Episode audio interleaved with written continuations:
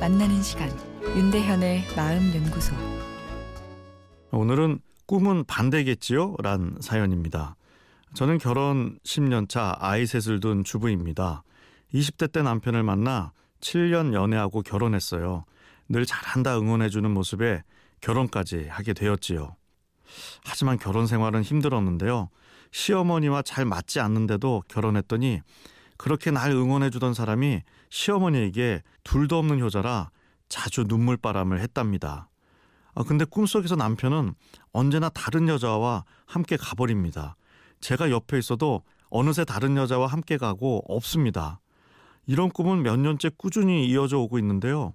결혼 초반에는 많이 싸우고 힘들었지만 5년차 넘어가면서 많이 수월해진 편이거든요. 남편과 특별히 갈등이 있는 것도 아닌데 왜 자꾸 이런 꿈을 꾸는 걸까요? 평소에 전 제가 좋아하는 일들을 하고 사는 편입니다. 남편이 일찍 오면 좋겠지만 늦어도 잔소리하지 않고 불안하지 않거든요. 남편만 바라보고 사는 것도 아닌 것 같은데 제 꿈은 왜 이럴까요? 꿈의 내용이 현실과 반대라기보다는 꿈은 상징을 사용하길 좋아합니다. 꿈의 기능은 무의식에 감추어진 현실에 억눌린 욕구나 감정 등을 꿈이란 판타지 영화를 통해 슬쩍 내비쳐 만족감을 얻거나 부정적인 감정을 날려버리는 것이죠. 아, 그런데 너무 노골적으로 내 욕망이나 부정적인 감정이 표현되면 내 마음이 불편하기에 애매한 상징물로 대체해 꿈이란 영화를 제작합니다. 그래서 꿈은 논리적으로 잘 이해가 되지 않습니다. 상징이기 때문에 내 무의식을 컴퓨터로 들여다보는 기술이 없는 한 100% 정답은 알 수 없지만 추측은 해볼 수 있겠죠. 가장 얕은 상징으론 남편의 다른 여자를 시어머니로 볼 수 있겠죠. 심리적으로 고부 갈등은 삼각관계입니다.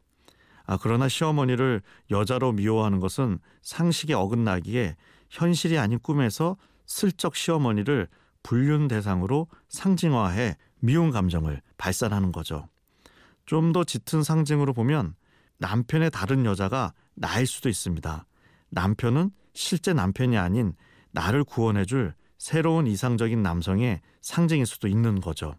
내가 슬쩍 꿈에서 일탈을 즐기며 현실 결혼의 애환을 날려보내는 거죠. 상징을 써도 조금은 나의 일탈감을 느끼기에 불안감은 느껴지는 거고요.